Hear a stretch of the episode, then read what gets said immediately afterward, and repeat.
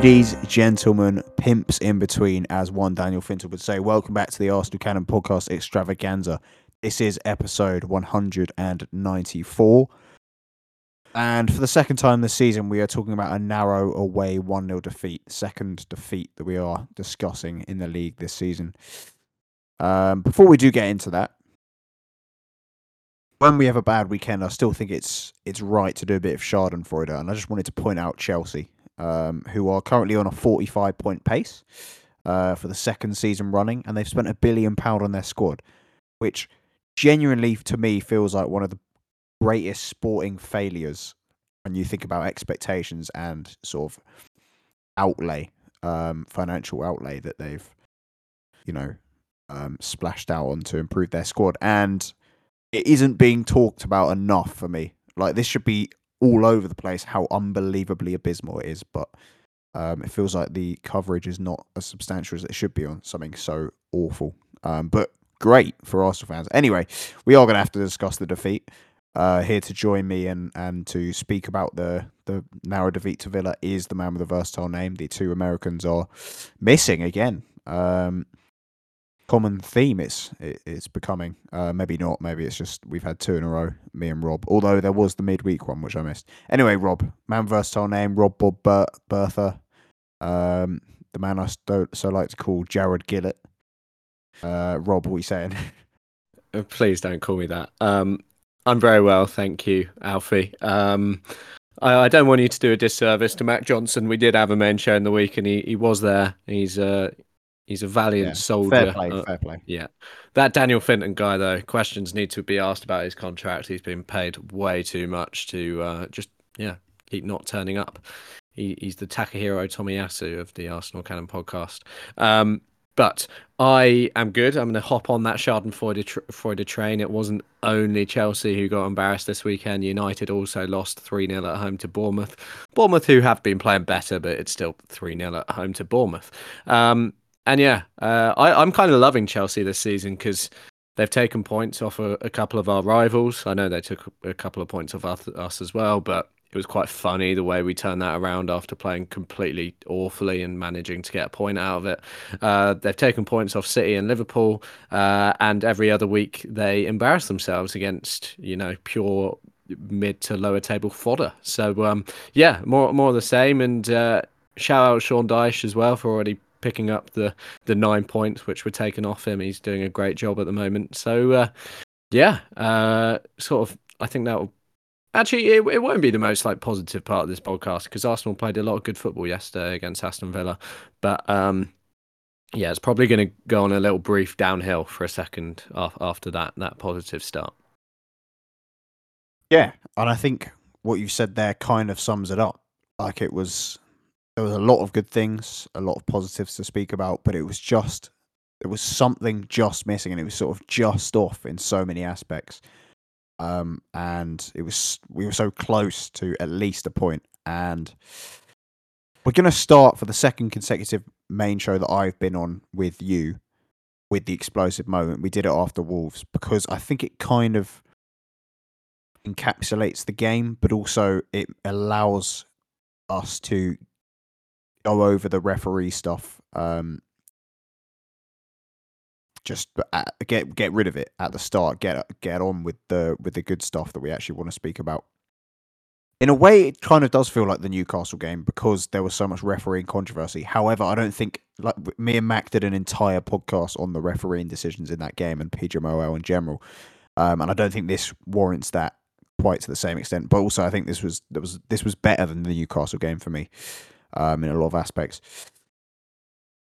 Let's start with the explosive moment. I'm gonna just reveal mine off the bat, and for me, it's the the goal that isn't given because it would have. I think because of the lull that we had in the second half, it almost felt like we'd sort of lost the idea that we deserved something from the game.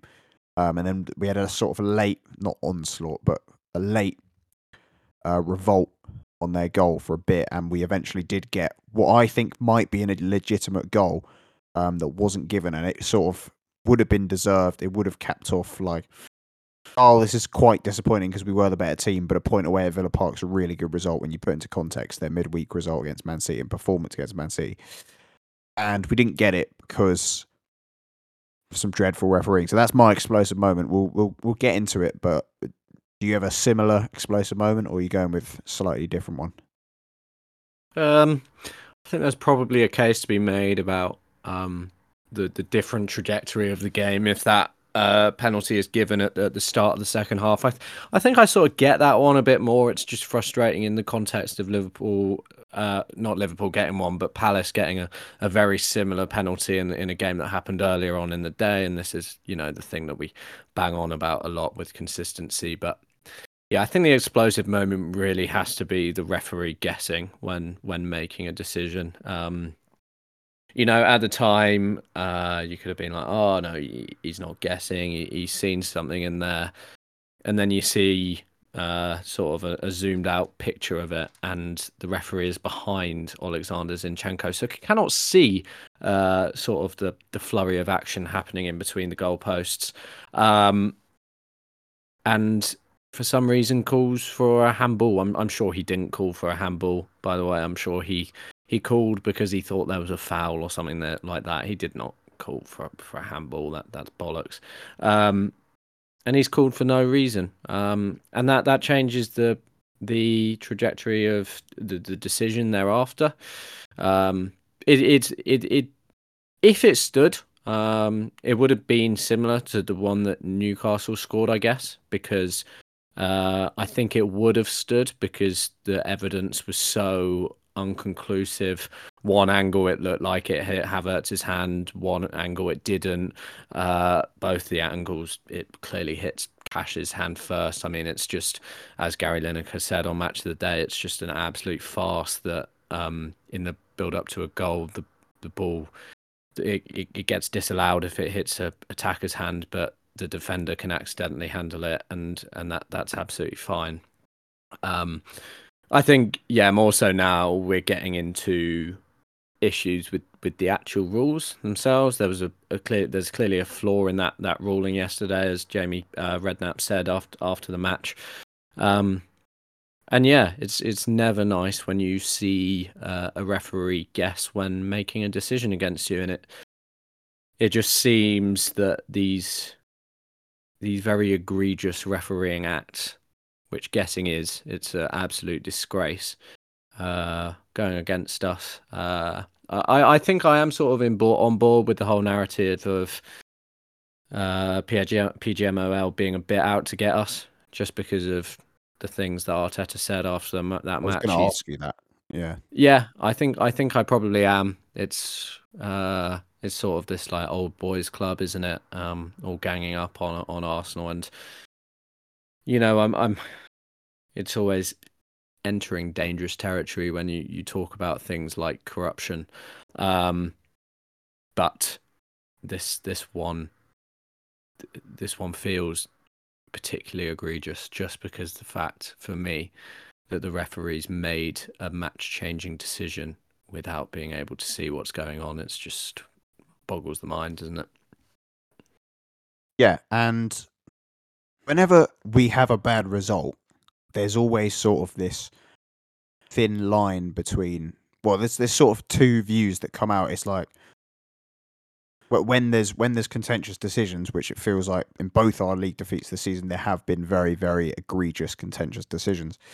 There's always this line between are you on the side of oh yeah but no we didn't we didn't do enough to win the game. We shouldn't be focusing on refereeing decisions. And then there's people who go really at, and I understand both sides, but I'm always more on the side of like the referee should be doing their job. We cannot deserve to get something from the game. By the way, we did in both games that we lost. Um, but ultimately, the referee should be doing their job. And Jarred Gillett has the simple fact is that he has taken two points of us off us in this game. He specifically, because as you said, when you've got the benefit of video technology that can review decisions you've made or review decisions or incidents on the field, why are you guessing a decision? Why? There's no, no, no chance he can see this hit Havertz's hand. Because A, we couldn't tell that from about 58 different replays. And then there's a really close in slow motion one, which I've seen on Twitter today, where it doesn't look like it even touches Havertz's hand at any point, um, and it only hits Cash's hand. So there is no way you're telling me that the ref behind Alex- Alexander Zinchenko, who's right in front of him, can see that. So he has guessed a decision when he has the benefit of of replays later on. Why are you guessing? Why are you jumping to make that call? And as you said there, if he doesn't guess, the goal is given because it, as you said, it's similar to the Newcastle one. There is inconclusive evidence to, and by the way, the Newcastle one there was conclusive evidence because Gabriel was shoved in the back. But this one is so hard to tell whether there's a handball and Havertz, where, where, and ultimately I don't know if there is. But it's very hard to tell that they wouldn't know. There's no way VAR would have overturned that.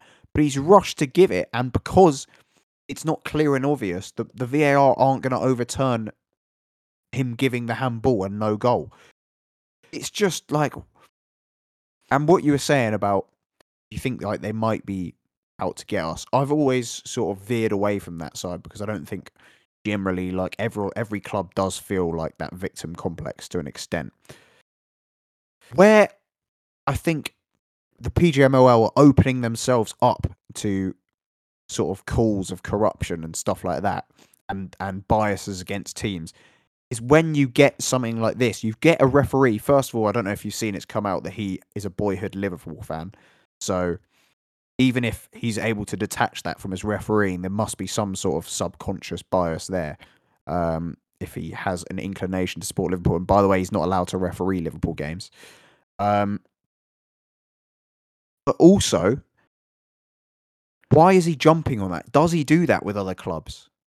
Or is that me trying to create a victim complex? But I don't, genuinely don't know if if he would have like jumped to that conclusion and rushed. He couldn't wait to not give that goal. And the other th- reason why I think they're letting themselves be opened up to ideas of corruption is a blatant red card from Roberto Carlos. An elbow to the face is always a red card, particularly when you glance at him and then aggressively go in, looking straight at his face with your elbow. That has always, always been a red card. And we've had two incidents now where it's not been given against us. Any any human with eyes that watches that incident go, that's that's assault. That's GBH. Of course that's a fucking red card. But somehow of like four people whose opinion actually matters who are sat there who have the benefit of watching that incident, the most blatant red card on the planet we've ever seen, and they don't give it. It's astounding. It's it's not remotely a grey area or a debate. It's so so so evident and obvious that that is a red card in every aspect, and they haven't given it. And you have to ask, why haven't they given that? Would they give it if it was another club? Maybe they would. Maybe they wouldn't. In which case, it's extreme incompetence, or there is some sort of agenda against us within the PGMOL, and maybe it's not. Oh, we're just going to fuck over Arsenal, but maybe it is the idea that we've been vilified in the media. We've been become the poster boys for sort of disrespecting referees because of one interview Arteta gave after that disgraceful decision against Newcastle. And they've got that in the back of their mind and they feel hurt that Arteta attacked referees. Even though you've had De Zerbi come out and say he hates 80% of Premier League referees. Not heard anything about that. We've had Roy Hodgson speaking just because he was an old man and he was he was putting it a bit nicely in his in his mother tongue, in his first language. Yesterday, there's nothing there's nothing said about that. I saw Alan Shearer applauding him and Arteta does a similar thing. Oh, it's oh this Spanish cunt. Like it's I don't know. But how do you feel about that sort of media vilification of us? And do you think that has played into it? And do you think that has played into like decisions yesterday? Do you think we hadn't if there wasn't this sort of perception around us at the moment? Would Diego Carlos have seen red, or or are we stretching in that? Is it just inc- extreme incompetence in the moment? I think there's been a few examples of this in recent weeks, actually, um, of sort of violent conduct moments happening at the end of matches. I think we saw it with I think it was Vinicius for Fulham last week. It, it happened like right at the end of the match, and he headbutted someone, and he didn't get sent off for it. And Fulham went on to to win the match. By the way, at the end, it was against Wolves. That's it. Um, and then actually tonight, I've just seen that um, shock shock horror. Cuti Romero is trodden on on someone's ankle, and it's a just a it's a blatant red card again. Um, and they haven't done anything right at the end of the game, and yeah, it, it, it's it's a weird one right right at the end of the game where it feels like the dust is a bit settled, and then a player does some something completely stupid, and yeah. I don't know. I don't know if that one is is particularly Arsenalish. I just think these officials are both. Uh, I think a lot well, of them are just they've got no backbone. They're toothless. Uh, you, you a get, lot of them. Like, did you see the Palace red, for example? Yeah, yeah, bizarre Two red card. Extremely minimal, minimal incidents where Ayew's done uh-huh. very little. The Tomiyasu red early in the season, so yeah, exactly minimal. The same. And and, and, and Ayew also did exactly the same against us in that game and didn't get sent off for it. Exactly. You've um, got two two really minimal incidents, and you've decided to you've decided that because of those two minimal incidents, the player cannot stay on the pitch, and you're making a game changing decision because of that. And then you've got someone assaulting someone in the face very deliberately because he's staring right at him and decides to just yeah. elbow him right in the head. Like, and Nketiah could have got concussed from that incident. It's violent conduct, and somehow that's not a red card. But oh, it's another one incidents. as well that that that weirdly all of a sudden you've got one blurry angle of it and and you're like, how many cameras are in this football stadium? And we get one blurry angle from the other end of the stadium. Are you are you honestly telling me they couldn't have found us a clear angle of Diego Carlos elbowing someone in the face? And that's another thing on this, which I, I everyone have... on Twitter can see it after the game. Everyone on Twitter, yeah, that, that possesses eyes. You don't need to know anything about football. If someone elbows someone in the face while staring at them, in any walk of life, you're going to fucking jail yeah. for that. You, yeah. If it's you're on a football pitch, you should not remain on the football pitch for that. It, t- three fucking idiots are sat in a room and have gone, "Oh no, that's fine." Yeah, fuck. And, and, uh, and that's the oh. other thing about it that I have huge. I think an argument that has huge credence is that there's a direct line between the broadcaster and the VAR room. They can see the decisions being made before us, they can also communicate with Stockley Park, the broadcasters. I don't think it takes a rocket scientist to understand why we got such a blurry image of that Nketiah incident. It's because someone at VAR has been like, "Fuck lads, we've made a, a massive mistake there. We we can't let them see it. Otherwise, we're going to be in the news all week again."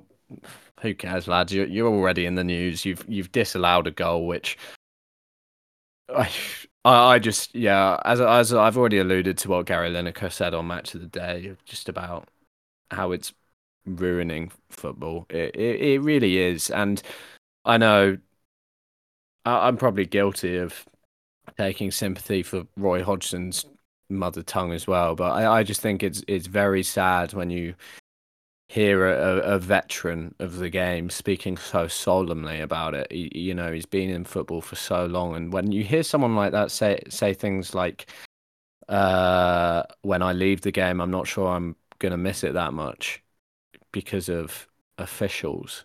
I mean, yeah, that's um, that that's very sad, and again, uh, probably Arsenal vilification because you know, Wenger's said things in the past, that famous quote about when I go to heaven or when I die, I'm going to ask God whether referees are in heaven or hell.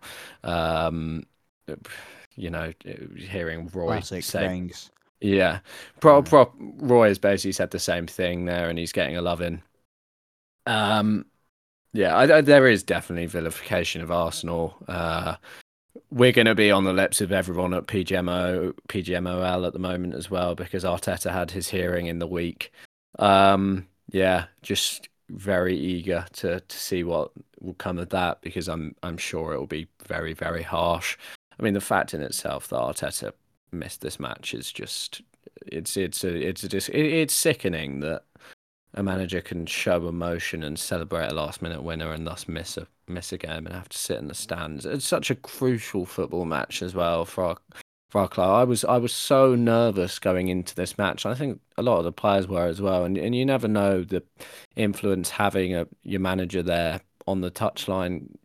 It can be it, it can have so much influence on the players, and that was taken away from us. Looking like if he gets a, a serious ban, that he could miss an, another huge game in, in Liverpool away. Got Brighton at home next week, which won't if be he easy. misses that it, game, just... if he is banned for that game, like there's there's something up because there's been like two months for them to make a decision. If they then decide they could have done yeah so much quicker. He misses our crucial away trip to Anfield. He has to sit in the stand. That that has to be investigated, surely. Why are they why are they taking two months to wait for that game?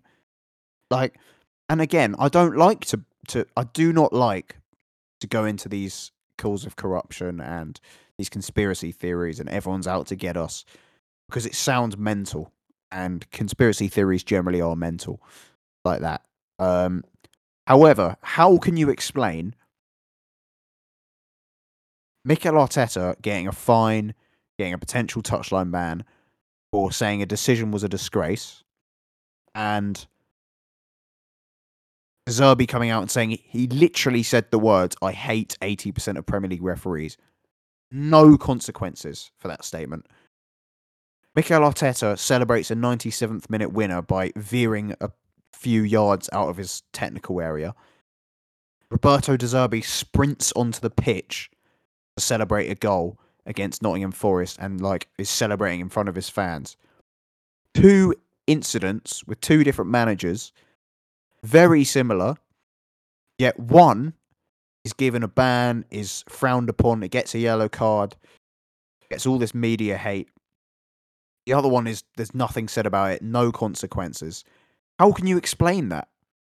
What why is that the case? Like that is what leads people to say stuff like corruption. And I still don't think it's corruption, but there's there's got to be some sort of bias there, even if they're not thinking about it, because it just doesn't make sense. And the third thing that relates to that is the penalty. Earlier in the day, a Palace player kicked in the back of the calf when the ball's coming across the box and he's trying to control it. Penalty given. Exact same incident. Gabriel Jesus, bottom of his calf, kicked. No penalty given. And it's, same, it's, one of the. You're getting it's... two identical incidents on the same day and they're officiated in different ways. The integrity of the league is at threat. It's one of those as well absurd. that, it, that yeah. you see.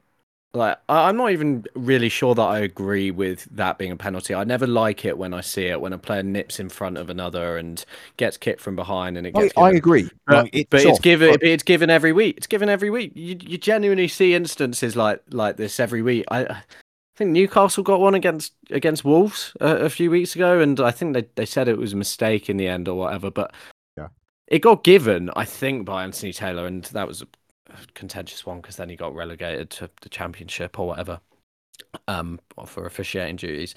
Um, but uh, Anthony Taylor gave it because those decisions are given every week. It's just it's just a given that a player nips in front of another, he gets kicked from behind, and he goes down. And and the VAR's um, uh, their justification, by the way, for not giving it. This is what the commentator said because apparently the the contact wasn't a, enough to like send Gabriel Jesus down, and uh, if if like if if nothing typifies the what is wrong with like officials in this league, like they say all the time that players should be doing more to stay on their feet. So you're saying that if a player gets kicked and he stays on his feet and he stays on his feet, it's not a foul. Like this, it's, it's, it's just all so inconsistent. And as we say a lot when we talk about these things, how f- f- primarily it's just fucking boring. I, I, the fact that and and then away uh, opposing fans always say, "Oh, Arsenal always have to blame it on something else." I I, I see that because we've lost two games this season, and the, as you say, the, the two games we've lost, there's been egregious refereeing decisions. But The irony of that is that Yeah. some of the people that I saw saying stuff like that were Liverpool fans who they've lost the one game this season And it get the rub of the green. absolutely robbed in that game. So surely you understand. You have a bit more sympathy with us, but And they and they, they also said like, oh, imagine if you have a, a situation like Diaz where a goal should actually stand. We had that last season. We had it. We lost points, crucial points in a title race because they forgot to draw the line. It's like this shit does happen to us. We're not we're not just like fucking crazy. Whenever yeah, it, shit goes against us and it, it's annoying. yeah, it is. And I don't know if you saw Arteta's post-match interview, but he was asked about it, and he And basically he just no comments. Yeah. Yeah, because Premier League, in their North Korea ways, as I refer to it, have shut him up. Um, we're living in an authoritar- author- authoritarian regime here, where if you criticise the establishment, you are punished and you are forced into silence. Basically, that is what has happened here, and that's sad because.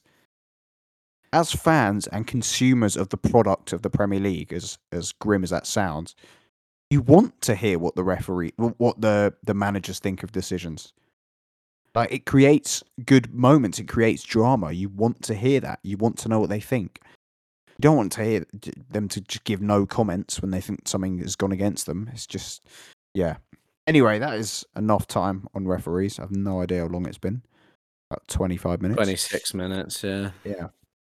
Yeah, so um sorry if you really hate referee chat. Uh, you probably skip through this. Um, maybe I'll put it in the description. You just want to skip the referee chat, go to like 26 minutes. Anyway, let's talk about the football. And I think we should work backwards and start with the cannon concerns because I kind of think they're the most sort of they are the, the the reason why we didn't win this game. So I feel like they're worth pointing out first, um, if you get me. And for me, I saw people and people in our group chat were talking about our finishing. And yeah, maybe we could have been slightly more clinical. Odegaard with those two chances um, could have made more of them. Saka, like before they scored, didn't take that Martinelli cross very well. For me, the- biggest gripe I had with our performance was how bad. Because I think Unai Emery's getting praise for this. I thought Villa were not good, to be honest. They had one brilliant move five minutes in, did nothing for the rest of the game going forward. And if we'd been even remotely precise with our final actions, we probably could have won this game like 4 5 1. Like, I was kind of astounded with the amount of opportunities we had, sort of getting in behind down both channels or having like 4v3s after winning the ball back high up the pitch. And, you know, the, the quality of our cutbacks when we're in those positions, they're like one pass over hit, under hit, allowing the defender to get in and cut things out, things just ricocheting off off us and, and going the wrong way when we're in those sort of really threatening positions. Was mental. And that comes down to the individuals in the front five or six or whatever who just weren't at it in terms of the precision of their final actions, and that cost us in this game. And Elliot and Arsenal Vision was uh, in the instant reaction was was saying this game kind of reminded him of the Spurs Chelsea game in in sort of us being Chelsea and how many times we were just able to breach their back line but then not make the most of it. And I kind of that was a more extreme version of that. But I kind of got what he meant. And that was the most frustrating element for me and that was the that's the cannon concern for me the lack of form some of our attacking players are showing in terms of you know being more precise and being more ruthless with those that final pass that you know using the ball better in really dangerous situations Yeah, it's funny, isn't it? Um, we seem to show like completely different form in the Champions League on, this front. Uh, both the PSV home and Lens home games, we were just so so clinical, so precise with our actions when we enter the penalty area, just so direct in getting to goal. And I actually think I can't remember which podcast I've spoken about it on this season, but I have spoken about my my sort of annoyance and concern with how effective we are when when we win the ball back really high up the pitch. Um, because we're very good at that. We're very good at winning the ball high up the pitch, but then when you win it, it's all it's all about what you you can do with it. Um, you know, Villa get praised relentlessly for their press. Our press was excellent yesterday. Uh, they they couldn't get out at all. Um, I, I don't think Villa were pressing us really. Oh, Villa, what, Villa what weren't pressing thought, us I, I, actually thought like elements of their system were a shambles. Like yeah, yeah. I mean, you, you know, you can't we, have we, that higher line and then that little ball pressure. We, that's a recipe we, for disaster. We and, know Unai Emery very well. There's, there was flaws all over the place, and I'm I'm never gonna get on this train of him being this like absurdly good tactician who who, who has it all done perfectly, and Villa being title contenders. I mean, piss off. Like they're shit away from home, and we we literally played them off the park yesterday. We just couldn't convert our chances, and yeah, we weren't precise enough with our actions when when we won the ball back. Um, with that being said, as you say, Alf, really good goal that that they scored. Uh, we, we saw similar things with Emery in our in our like first season with him at Arsenal. That Fulham game springs to mind where we don't get much XG, but we string together these ridiculous moves from from deep. Again, Leicester at home. We and yeah, I, I think first half of the season that season our, our home form was was pretty good. Um, like we've we've all seen this movie before as Arsenal fans. Lucky clean sheets.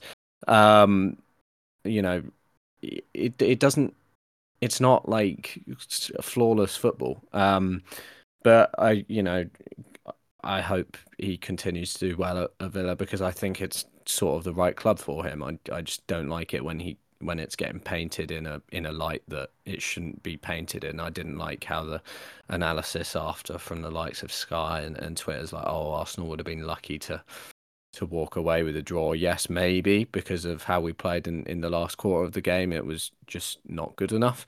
But if you're looking at you know the overall game, um, Arsenal created the much better better chances. Villa were just clinical, and that that that that's football sometimes. Um, so I I would agree with with your concern. I think it would be harsh to say I'm I'm sort of too concerned with the likes of um, Ben White and Zinchenko. Uh, I think basically the, the flaws that we know they have as fullbacks, I think they were just exposed simultaneously. Um, you know, Zinchenko a lack of awareness, perhaps getting dragged into a place where he shouldn't be dragged into, and then Ben White not getting tight enough to his, his man. Again, I've, i am I'm, I'm speaking about movies we've seen before. We've we've seen both those movies, um, and I think it's part of the price you pay having those those kind of players who contribute so much in an attacking sense in in your defensive line. It's going to happen every so often what you need then uh, in those instances is to to make up for it at the other end which we didn't. Um, I th- think I'm. I've been thinking a lot, uh, so I'll bring it in as my concern. i have been thinking about a lot about this narrative that is developing on Twitter about Martinelli's positioning. Um, it's it's true. He's he's not getting enough shots off. Um, he probably is being deployed a, a little too wide. Um, but I think I sort of and yeah, he probably is our best finisher, and he, he should be yeah he should be getting more shots off. So it is concerning. But I think we, we need to think about this one, uh, and I'll, I'll be interesting to hear what you think about this one because it's being spoken about a lot. I do think we need to think about this one in the context of how Arteta thinks about Gabriel Martinelli. And I think he primarily thinks about Gabriel Martinelli as a, a touchline winger, even though he is an incredible finisher and perhaps the system needs to be evolved a little bit. But we've just got to this place where our, our attack, after what about 10 or 11 game weeks, has looked pretty sterile, and now it's turned into a bit of you know nice free flowing football. And a, a, part of that is Martinelli playing pretty wide. Uh, so I think that's just part of it for the moment. But he is our fastest player uh, and having him that wide when there's opportunities to get him in behind, perhaps in between the likes of Konsa and Diego Carlos, it is frustrating. And maybe the adaptability, uh, we, we maybe we should be a bit more pragmatic in that sense. But I do also get that we've been very good offensively lately, and I understand why that wasn't sort of tampered with. Yeah, and Martinelli was going to be a kind of concern for me, um, and I'll I'll get to that, but I just I wanted to to to go back to the sort of lacking in the final third thing and it, those uh, Yeah. final actions, and I felt like this game was different to the Newcastle game because the Newcastle game we controlled it really well, but I felt we were really we we ponderous nothing. in the We in the nothing, final third. Yeah. we we didn't like we didn't create you know good overloads. We didn't win the ball back in dangerous areas, and our and our passing in our final action was just off. Um, we just didn't get into those dangerous positions at all, really. Whereas in this game, we had so many, so many, and we ended this game with 1.8 xg, which is you know quite decent, particularly away to a team that just conceded two shots to Man City at home. Um, if you if if you add the Havertz goal, you're probably looking at like 2.5. That's another good away performance. Yet it feels like we wasted so many opportunities, and that shows the magnitude of chances we could have created in this game had we been more effective in that final action. And uh, yeah, I was to say, I wanted to rewatch this game, um, kind of like I did with the Newcastle one, and find out what what restricted us from winning this game. But I kind of feel like I know. I don't think it actually requires a rewatch. It'll just be 90 minutes of us getting really good positions and then going, why the fuck's he done that? He had so many better options, or he's just taken a loose touch or overhit a pass with just carelessness in that final action. It felt like carelessness and and also I think the wind. I mean, mustn't forget there was wind. Uh, I think that did play a role in some of our final actions. Um, it sounds like a bad excuse, but I, I do think conditions do come into things. Um, so it, I think it would just be you know the frustration of of, of wasting those opportunities. Um, and just on the goal, you're talking about White and Zinchenko there. I agree. I think it's it's sort of minor errors. I think I think it's as you said, Aston. You know, Emery teams are capable of these quite pretty passing moves, um, and this was a really We're, we're not we're not we're not sat here talking about it if we don't concede. Yeah, yeah. It's- it's a were- really- they were good in the game otherwise. it's a really um, nicely constructed move from you know a good team with good players. Uh, and you know, if we score that goal from an Arsenal point of view, if we score that, we don't we don't even think about the defense defensive errors. Like they, it was like minor things we could have done better from a handful of players. Rice got drawn in, Zinchenko got drawn in. White should have been you know tighter to McGinn, as you said. It's it's minor errors, um, but none of them are egregious um, to any extent. We're not. I wouldn't go berserk over any of them. And yeah, uh, going back to what we were talking about, um, Martinelli. Yeah, he he. I just feel like his his his final action has been bad this season, and I I agree with what people are saying in terms of we need to get him closer to goal. He's getting nowhere near enough shots. He's not putting up good xG numbers. That is a bit of a concern for me, and that's that is something that I think generally my criticisms of this game are not uh, coaching orientated. Like I think we were well structured. We we were well coached to play this football game. It was the the players in the final third, their final actions letting us down. But Martinelli's positioning could be something that Arteta could look at and think, how can I get him closer to goal more often? But I feel like he was probably the most um susceptible to these errors in the final third. Like he he he's the most at fault for me in in this terms of this game, and it, like out of any of the attacking players, who I felt like so many poor choices, so many overhit crosses, so many bad crosses. And I'm I'm thinking if you look at what Saka's doing on the other side, this relentless output, and some of his his really good crosses which reach the right areas. Martinelli's just not doing that. So many going into Martinez's gloves, so many going out of play. He just needs to be better in these in these final moments, and I think he's had a, quite a bad season generally on the obviously some good games, but generally on that front, like we've seen him beat his fullback nine times against Sevilla, but then even in that game, like a lot of the cutbacks weren't good enough. So he is a ca- cannon concern for me. The other major cannon concern that I wanted to touch on which I feel like's become a theme when you look at our recent performances. Generally, we've been really good going forward in our recent games, but I think in all of them, we've had a, a lull, like a bad period where we do nothing going forward in the second yeah, half. I, I don't think It we happened against Luton, it happened that. against Wolves, it happened against PSV. Mhm. After the second, we don't come out the blocks very well in the second half, and there's a there's a real period. We we normally have it happened against Brentford as well. We normally have like a late onslaught when we need a goal, but in that period between like 50 and, and 75, 80 minutes, we really haven't done anything in recent games. And my cannon concern related to that is the strength of the bench at the moment. I know we have some injuries like Vieira and Smith Rowe out, but I don't think Arteta trusts these bench players enough to bring them on in that period when we're struggling. And if we did have those options, if we had a you know another explosive winger on the bench that we could bring on and you know revitalize the attack, maybe we would have done better in some of these recent games in those periods. Um, and I also think the I know you you said on the chat Martinelli for Tross Trossard for Martinelli was a bad sub, and I agree.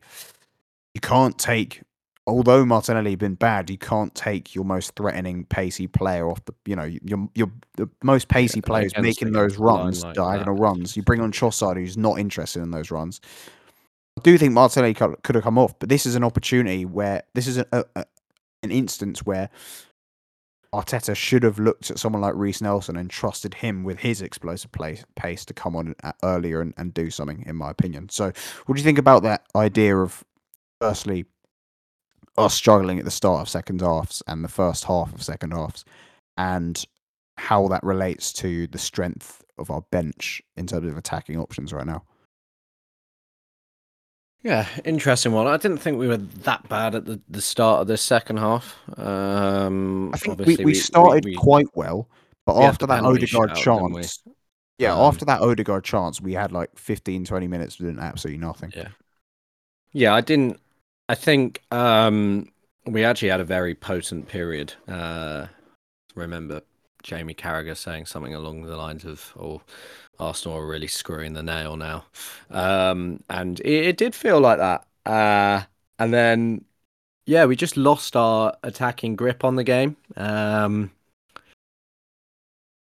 I think this is probably something to do with the fact that we've we've only just started playing good attacking football this season. Uh, I think we're, you know, we, we've taken the good stuff and we've been very happy with it in recent weeks, but we haven't really had a match like this where we've um, sort of needed the, the constant onslaught. Uh, you know, we've got either got our, our goals early or it's been a, a very different game state. You know, away at Luton, of sort of, of course, you're going to be have your foot on their necks throughout the second half. And when when you're playing against a better team, you you need to be even more ruthless. And it's easy to say, but we that that that brief period that I just spoke about, start of the second half, we just we just had to get a goal. You you feel and.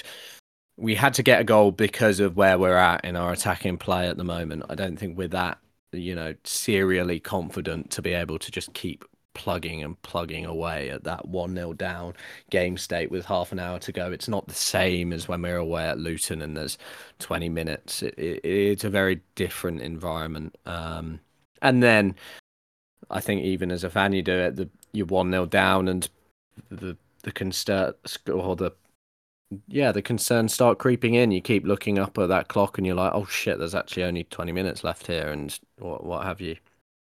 Um so yeah it is that lull was was definitely the most frustrating part of, of the game yesterday. Um it's one of those games isn't it where a goal just changes everything if we don't concede early it's a completely different game if we get a goal when we were that dominant it's it's a completely different game i will say just because of how good he is in those areas. I expect a lot more from Martin Odegaard in the two chances that he gets. Um, I actually think that first one he does everything completely right, and it is a magnificent piece of goalkeeping from that prick that plays in the sticks between the sticks for Villa. It is very, very good. who, by the way, does allow them to play this high line because he's really good at sweeping up. Yeah, yeah. Um, it's a fantastic save the way he uh, anticipates it, and you can say, "Oh, Odegaard should anticipate that," but come on, he did everything if, right if, there. If Jesus lays that off to his left foot, he hits it first time and it's a goal. Yeah, but he doesn't Um, feel confident in his right foot to hit it. it yeah, it's probably that second one. That second one that again, it's it's a tough chance, but just because of how good you know Odegaard is in those areas, you expect him to tuck it away. It's annoying that he didn't on the day. It will happen every so often, but uh, you need him to score in those instances, and he'll he'll know that more than most. What I'm happy about, uh, which you know, I guess can feed into good stuff, is that we are now consistently finding him in these positions again, and despite finding him in these positions again, Kai Havertz is playing phenomenally every week. So we we figured it out. We just need to do this for 90 minutes, or if if not, you score too early and you, you shut up shop. Uh, it's just how we have to start playing it. Yeah. And obviously, there's other factors like fitness and stuff that come into that lull. But it, it was the most frustrating part of the game and concerning. Yeah. And I think this kind of shows why Arteta may have taken this more cautious, steady approach at times this season. I don't think our attacking players have the ability, at the moment at least, to play like, you know, sustain attacking threat for like longer periods. Like we did it in the first half.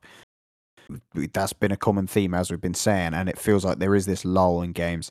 I think a lot of it is just the intensity at which some of these attacking players can keep going, and obviously we're playing every three days, and that's why I just feel like a either Arteta needs to put more trust in some of those players like Reiss Nelson, um, and you know call upon them earlier when these players are clearly faltering and, and running lower on steam when they've played three games in, in a week.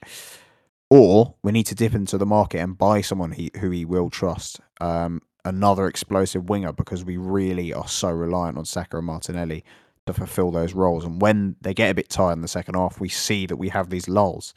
So yeah. Um more cannon concerns for me. I do think there are. I think you said you were talking about the fullbacks. I think both of them are cannon concern to an extent. For me, Zinchenko, been over it so many times in terms of the, the defensive side of the game. I don't think there were too many problems with him in this game, to be honest, in that side. Obviously, the first goal, but as we've said, it's not an egregious, like, what the fuck are you doing kind of moment. It's sort of minor errors from him and White and Rice. Um, for me, in this game, I was frustrated with Zinchenko because I don't think he. He, when he did try and force the issue, he was overhitting those passes over the top so much. Then also, it kind of seemed to affect him, and then he stopped trying them at some point. And I was like, we were having so much joy getting him behind, and you're just not picking this lock. Havertz was making those runs so many times, and he just didn't find him. And I was like, you have the ability here, and you're you aren't really imposing yourself in this game enough for me. Yeah. And I think Ben there's White, credence to what to what Daniel said about in the chat. Yes, I, I I think it's always entering again dangerous territory when you talk about players getting rattled and ev- easily influenced. But I do think Zinchenko is one of those players who, when the going gets tough, he, he does let it affect him quite a bit, and you see him doing silly things. Yeah, yeah, and White, White was bad in this game for me, and I think he's there's something wrong with him. Um, his form of late hasn't been. Yeah, he's in the Great. worst form of his Arsenal career.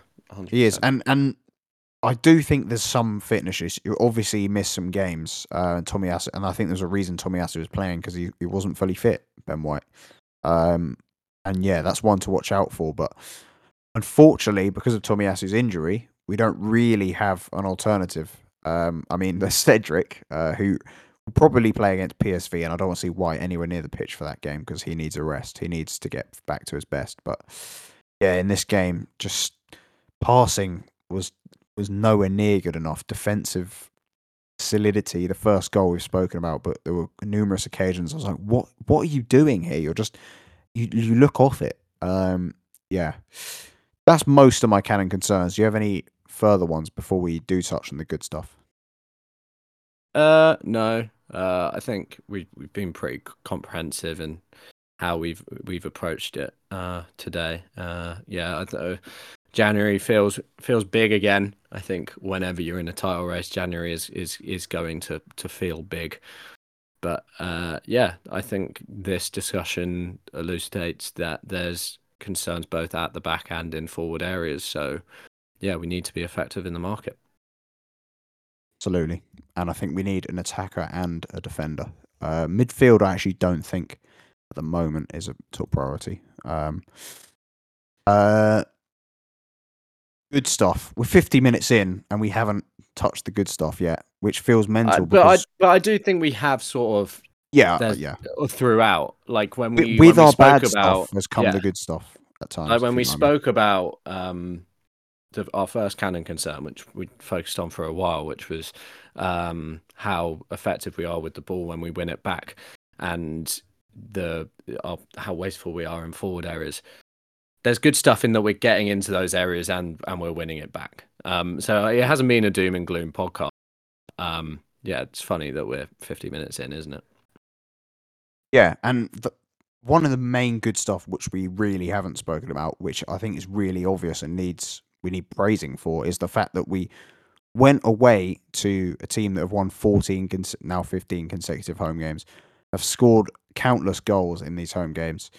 Played Man City off the park in midweek, 22 shots and over 2 xG against the Pep Guardiola side. And we turned up. They score early. They finish with what 10 shots, which is all uh, all right, but not nothing mental, and 0.7 xg.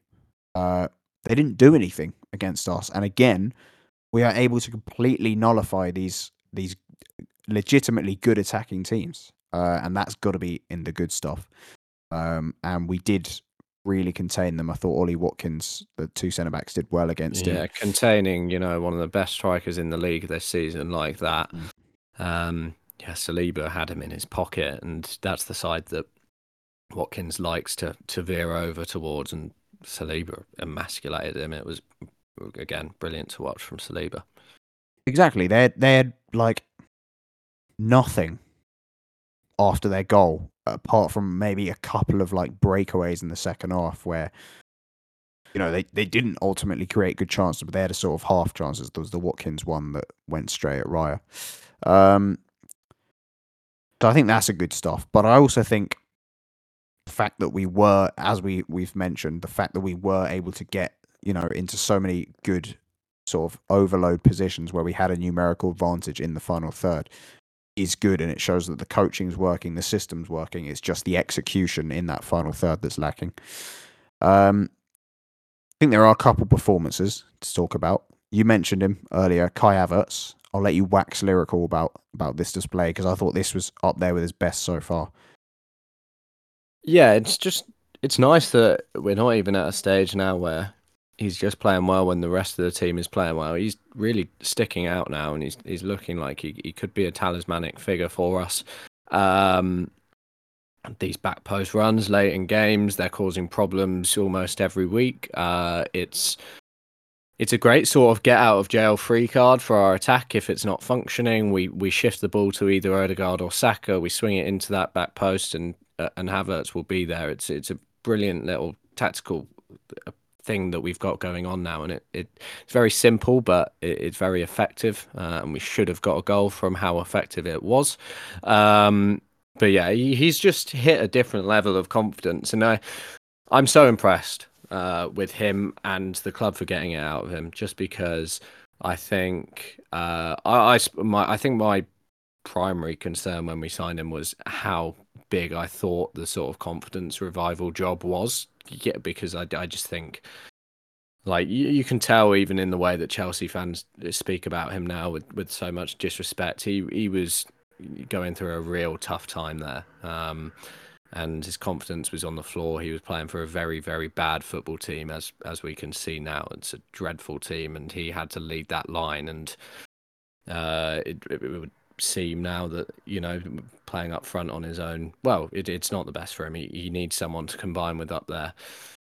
Uh, with that being said, um, with that in mind, I should say him and Jesus have just they're they're linking up so nicely with each other. Uh, Jesus was good, but he does he he is part of that concern with how effective we are in in the final third. Like we had that cross to him in the second half, and he has to bring it down and tuck it away. He just has to, and he takes a dreadful touch. Um, So annoying that he did that, but but Havertz was great. I don't think there's really a fault there.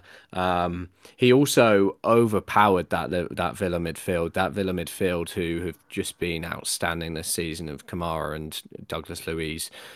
Havertz did not struggle at all physically, which uh, start of the season he was getting uh, sort of physical out of matches and, and stuff like that, and and looked a bit fragile in there. He's he's just come on leaps and bounds, and it, it's it's it's great to see. Yeah, I think it's clicked. I think it's clicked for Kai Havertz, and the thing I was always saying, whilst he it really wasn't clicking, and he he was bad for a lot this season, was you see still in patches that the talent is there. It's just the application of the talent um, that was missing because he was so low on confidence and looked fragile um, as a personality. And a couple goals, and all of a sudden, it, it, like he's doing stuff that he just wasn't doing. Like he is taking on players, he is driving with the ball with more purpose and aggression, which he just wasn't doing early in the season. He'd get it and he'd play sort of a slow pace, lazy pass sideways or up the line to to Martinelli to, to the left of him. He wasn't trying these things and yeah, just like his his his ability to win second balls in midfield is actually a superpower and it must have scouted that when they looked to him like this is a trait that he can that he is capable of and will apply really well to when he moves into midfield and he did that so many times. There were so many moments where he won the ball back high up the pitch and then allowed us to you know counter press them and and you know hit them in, in the transition with like four on threes and stuff like that. Um, and he he was the one that did use the ball really well in the final third generally. Um, and I was going to say if every single one of our attacking players was so bad at using the ball in this game in those areas, then you could say there was some external factor or something. But the fact that Havertz was still good means that makes everyone else look worse that they weren't able to you know provide in in the final third. But you know the the chance for Odegaard in the first half, he takes that pass, he receives that pass, and his first couple touches are brilliant from Martinelli's pass, and then he finds Jesus with that nice cutback, and then his cutback for Odegaard for the second Odegaard chance in the second half is really good. Just looks like a different player all of a sudden, and it's an, it's an asset. Brilliant display, isn't it? It's brilliant. Exactly, and it shows you got to have you can't write these players off too early, um, and that's why I was trying to stick with him um, in these dire periods. I've got one other sort of positive performance I think's worth that is worth mentioning, and I don't think he was excellent, but I think given what happened at Luton, it has to be mentioned. Uh, David Raya. Some people say he should have saved uh, the McGinn goal. I don't. I think when you when you're Piss shooting off, from man. When that when you're close. shoot yeah when you're shooting from that close range with that much power, uh, and the, the the pace at which the ball travels into the net, it would have been a stunning stunning save if he'd somehow kept that out. Um, just because it's sort of close to his hand where the ball eventually ends up. I don't know. Um, but I th- Daniel was quite scared of the fact that they were crowding him on corners, and I get that because he is short, so I can understand why it would provoke sort of anxiety. But ultimately, it didn't cause us any problems. I think the rest of our team protected him well in those in those sort of corner um, scenarios. They were crowding him as well and making sure he didn't get you know out physical in the box. Um, and his distribution was good. So you know, it's You- not an you'd like outrageous to- you- performance, but it's it's a stock Yeah. rising if you get what I mean. So it's it's Yeah. a good stuff that he that he was much better. I'm I'm glad he recovered. Yeah, And you never know with these refs, but you'd like to think um, he would have been protected in those situations as well, because uh, like John McGinn rubbing his arse up against him was just like ridiculous. Um, and I, I get why Villa were doing it. I, and you know, if I'm managing a team against Arsenal, I'm I'm definitely telling my players to crowd David Raya after the game he had in midweek. But I agree, mu- much better display. Centre backs again, very good. Uh, I thought Gabriel especially is is in very good form at the moment. I feel like Uh, Saliba's on the ball form has dropped a little bit. Yeah, he had that stray pass, didn't he, in, in the first he, half? he, was he looks like I don't know. He's he's looking a bit more ponderous in possession, and he's not he's not doing as much in terms of progressing the ball. I don't He, think. he had a, he had an electric start to the season, didn't he? And perhaps we're just entering a, a period not dissimilar to one he had last winter after the World Cup, where he just has a little drop in his performance. And you know, the guy's still 22 years of age, isn't he? It's it's, it's He, was still solid defensively, but yeah, it was just Um, not quite as pristine on the ball as we used to.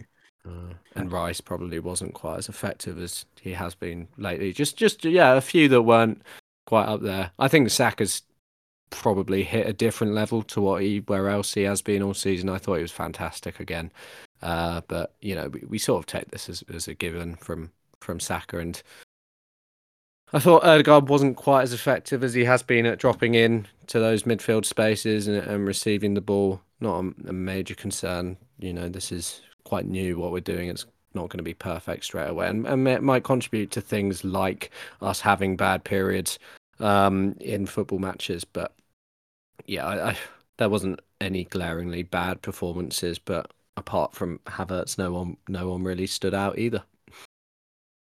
Yeah, I thought Saka was good in the first half. I think he was instrumental to most of the good things we did. Combinations with you know Odegaard and White. But I do think he faded in the second half, and as we faded, his f- threat completely faded, and he he looked quite frustrated after. I can't remember what the incident was, but you know when he kicked it back to Martinez, and you know some Yeah, dumb Villa yeah. fans saying he should have been booked, even though he's passed it back to the area it should be.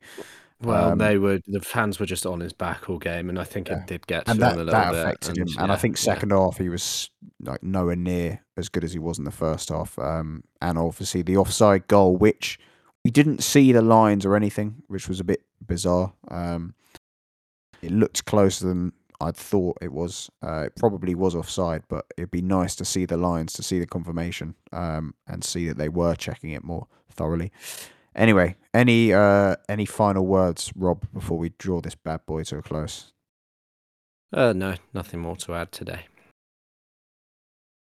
Lovely. PSV on Tuesday, we can bounce back in a completely meaningless game.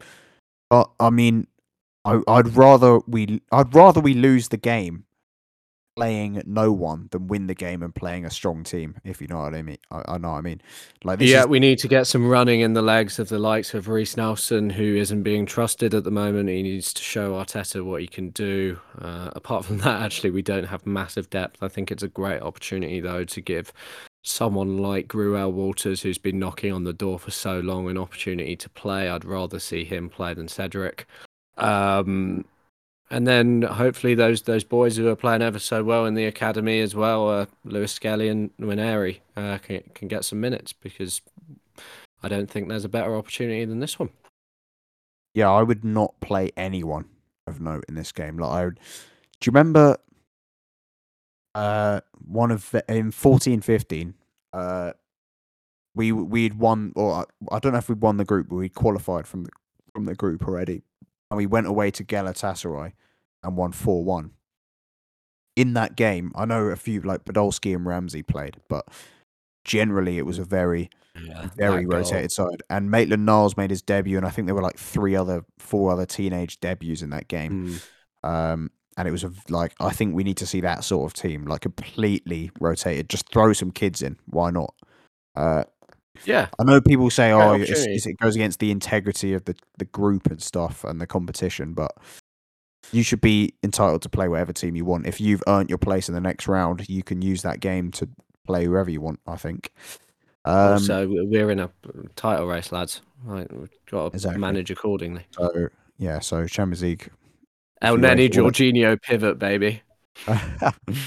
I see. I even wouldn't even risk Jorginho. Like, what's the point? Just play on any with and and Nwaneri and uh, and and and uh, Lewis Skelly. Like, why not? And then play a front three of Nelson and Nketiah and Cozier-Duberry, something like that.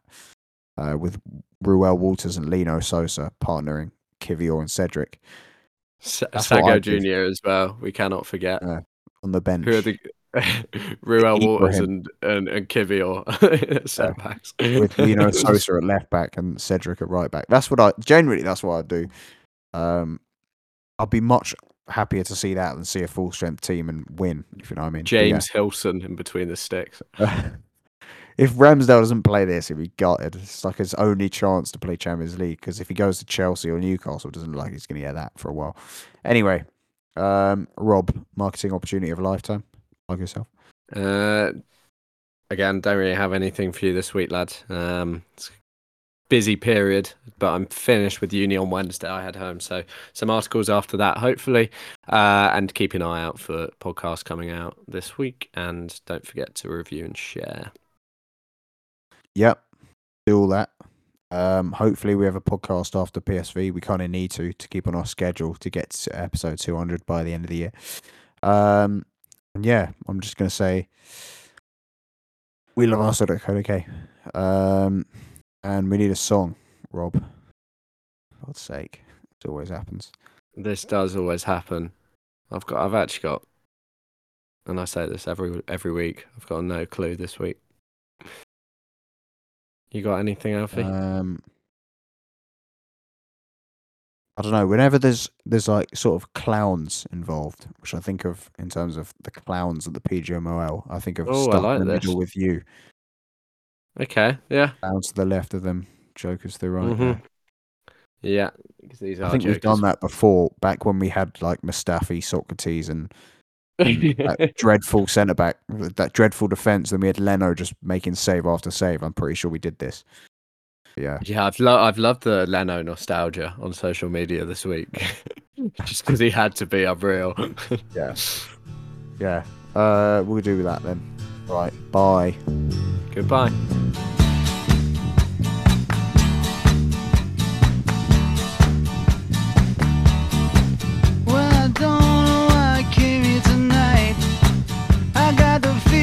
something right. I'm so scared in case I fall.